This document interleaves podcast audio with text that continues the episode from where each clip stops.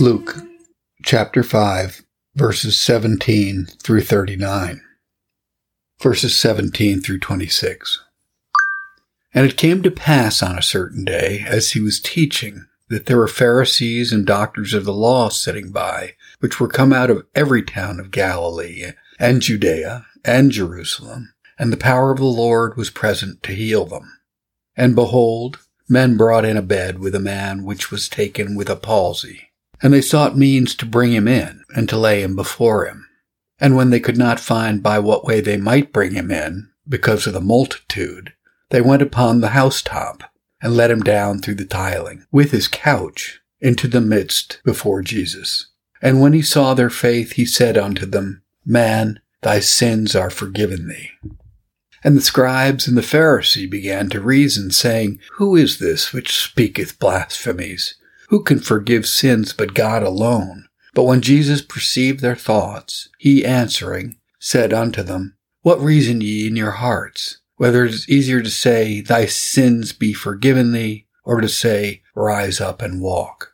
But that ye shall know that the Son of Man hath power upon earth to forgive sins, he said unto the sick of the palsy, I say unto thee, Arise, and take up the couch, and go on to thine house. And immediately he rose up before them, and took up that whereon he lay, and departed to his own house, glorifying God. And they were all amazed. And they glorified God, and were filled with fear, saying, We have seen strange things today. Burkitt notes, As the great end of our Saviour's miracles was to confirm his doctrine, so commonly after his preaching he wrought his miracles. The scribes and Pharisees, though they had no love for our Saviour's person, nor value for his ministry, yet they frequently accompanied him wherever he went, partly to cavil at his doctrine, and partly out of curiosity to see his miracles. But observe the gracious condescension of our Saviour. Although he well knew that the Pharisees at this time attended upon him with no good intention, yet he put forth his divine power in working miracles before them the power of the Lord was present to heal. Not that Christ's power was at any time absent, but it is said now to be present because it was now exerted and put forth at his will and pleasure. Accordingly, at this time, before the Pharisees' eyes, he miraculously cures a person sick of the palsy, as the paragraph before does inform us. Wherein observe one, the diseased and distressed person, one sick of the palsy, which being resolution and weakness of the nerves, enfeebles the joints and confines a person to his bed or couch. As a demonstration of Christ's divine power, he was pleased to single out the palsy and leprosy, incurable diseases, to work a cure upon. Now this person was so great a cripple by reason of the palsy that he could not go nor be led, but was carried in his bed or couch. Observe too as the grievousness of the disease, so the greatness of the people's faith. The man and his friends had a firm and full persuasion that Christ was clothed with the divine power and able to help him, and they hoped in his goodness that he was willing as well as able. And accordingly, the roof of the Jewish houses being flat, they were uncovered some part of it, and let the bed down with the sick man in it, and lay him at the foot of Christ, in hopes of help and healing.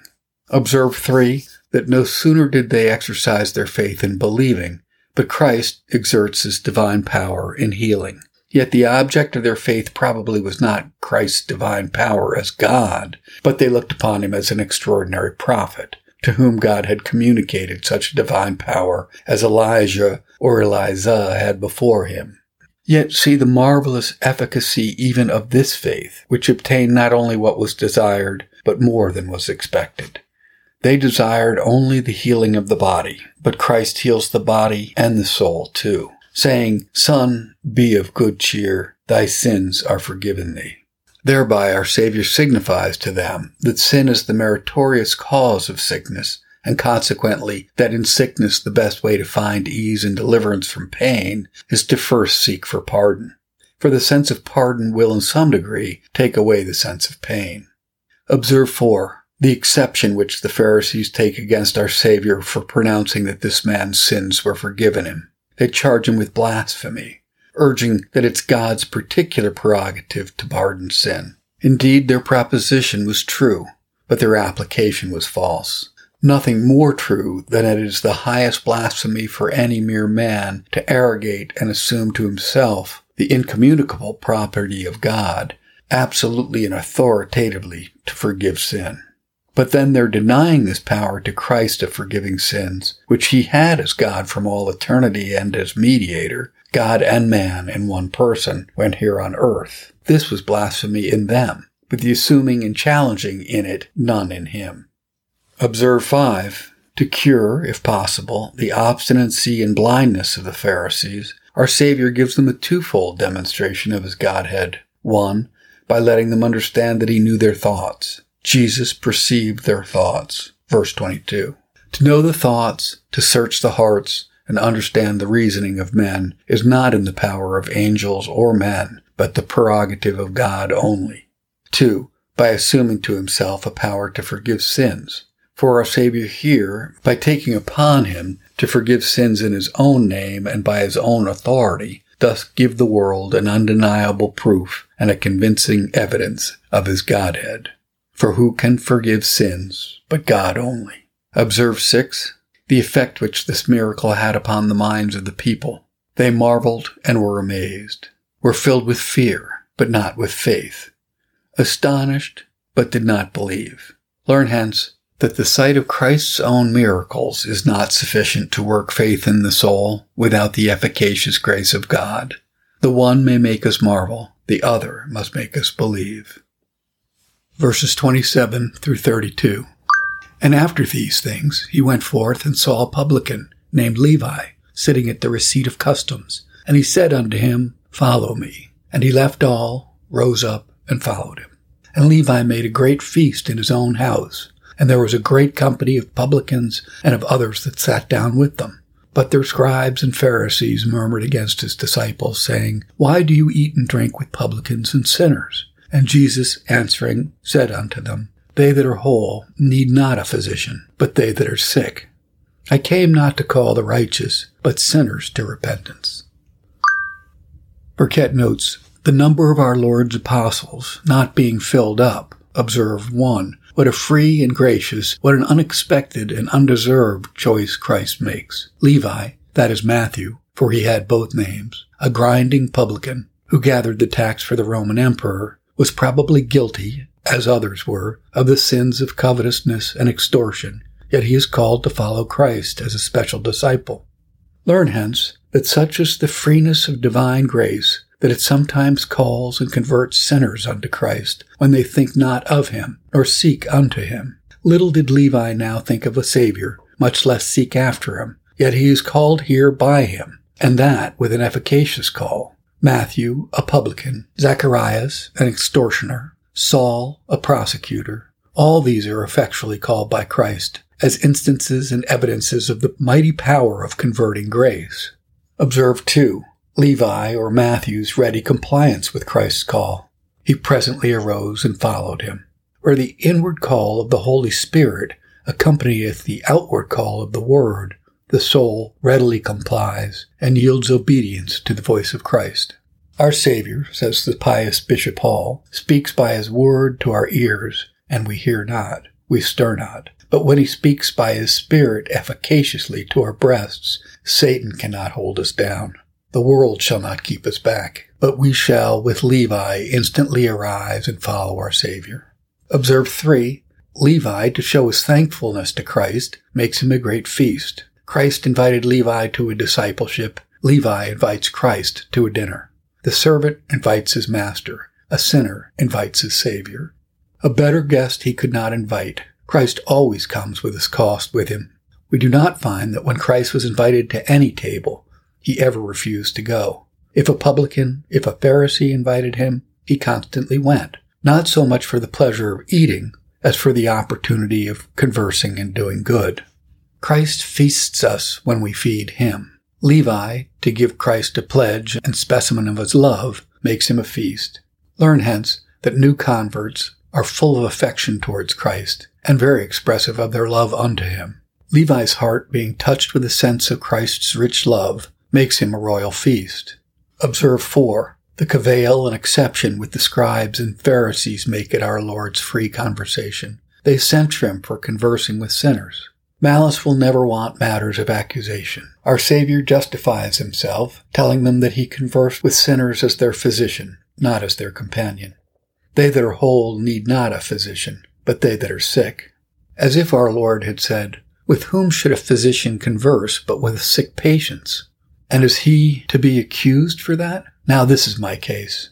I am come into the world to do the office of a kind physician unto men. Surely then, I am to take all opportunities of conversing with them, that I may help and heal them. For they that are sick need the physician. But as for you, scribes and Pharisees, who are well and whole in your own opinion and conceit, I have no hopes of doing good upon you, for such as think themselves whole desire not the physician's help. Now from this assertion of our Savior, the whole need not the physician, but the sick, these truths are suggested to us. One, that sin is the soul's malady, its spiritual disease and sickness. Two, that Christ is the physician appointed by God for the cure and healing of this disease. Three, that there are multitudes of sinners spiritually sick who yet think themselves sound and whole. Four, that such and only such as find themselves sin sick and spiritually diseased are subjects capable of Christ's healing.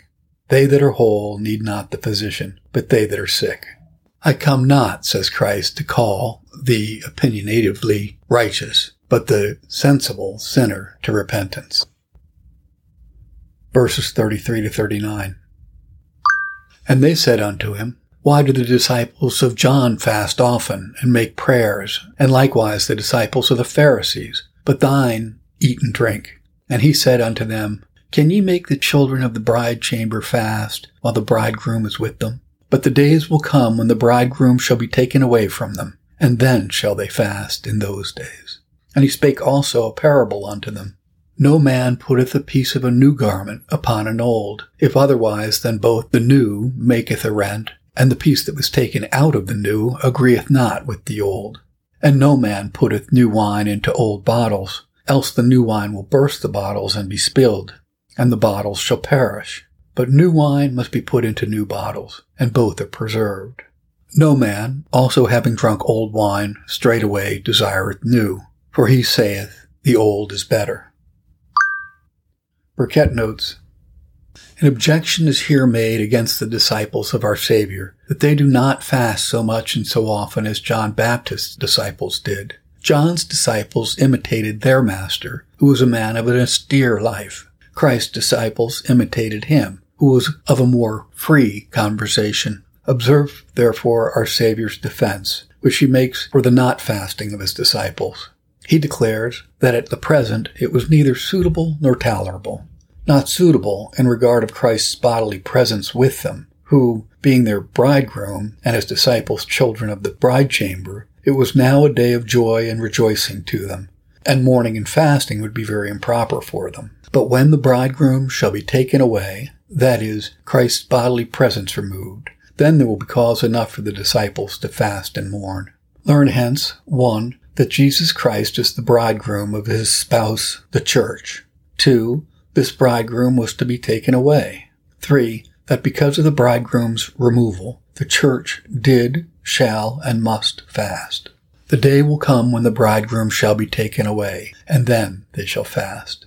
Again, our Savior declares that this discipline of fasting was not at present tolerable for his disciples, for they were at present raw, green, and tender unable to bear the severities and rigors of religion, any more than an old garment can bear a piece of new cloth to be set into it, or any more than old bottles can bear new wines to be put into them. The sense of our Saviour's words seems to be this My disciples at present are tender and weak, newly called and converted. They cannot therefore at present undergo the austerities of religion, fasting, weeping, and watching. But ere long I shall leave them and go to heaven from whence I will send down my Holy Spirit upon them, which will enable them to all the duties that the gospel enjoins. The lesson of instruction which we may probably gather from hence is this, that it is hurtful and dangerous for young converts, for weak Christians, to be put upon the severe exercises of religion, or to be urged to the performance of all such duties as are above their strength, but they ought to be treated with that tenderness which becomes the mild and gentle dispensation of the gospel. Our Savior, says one, does here commend prudence to his ministers in treating their people according to their strength and putting them upon duties according to their time and standing. We must consult what progress our people have made in Christianity and manage accordingly.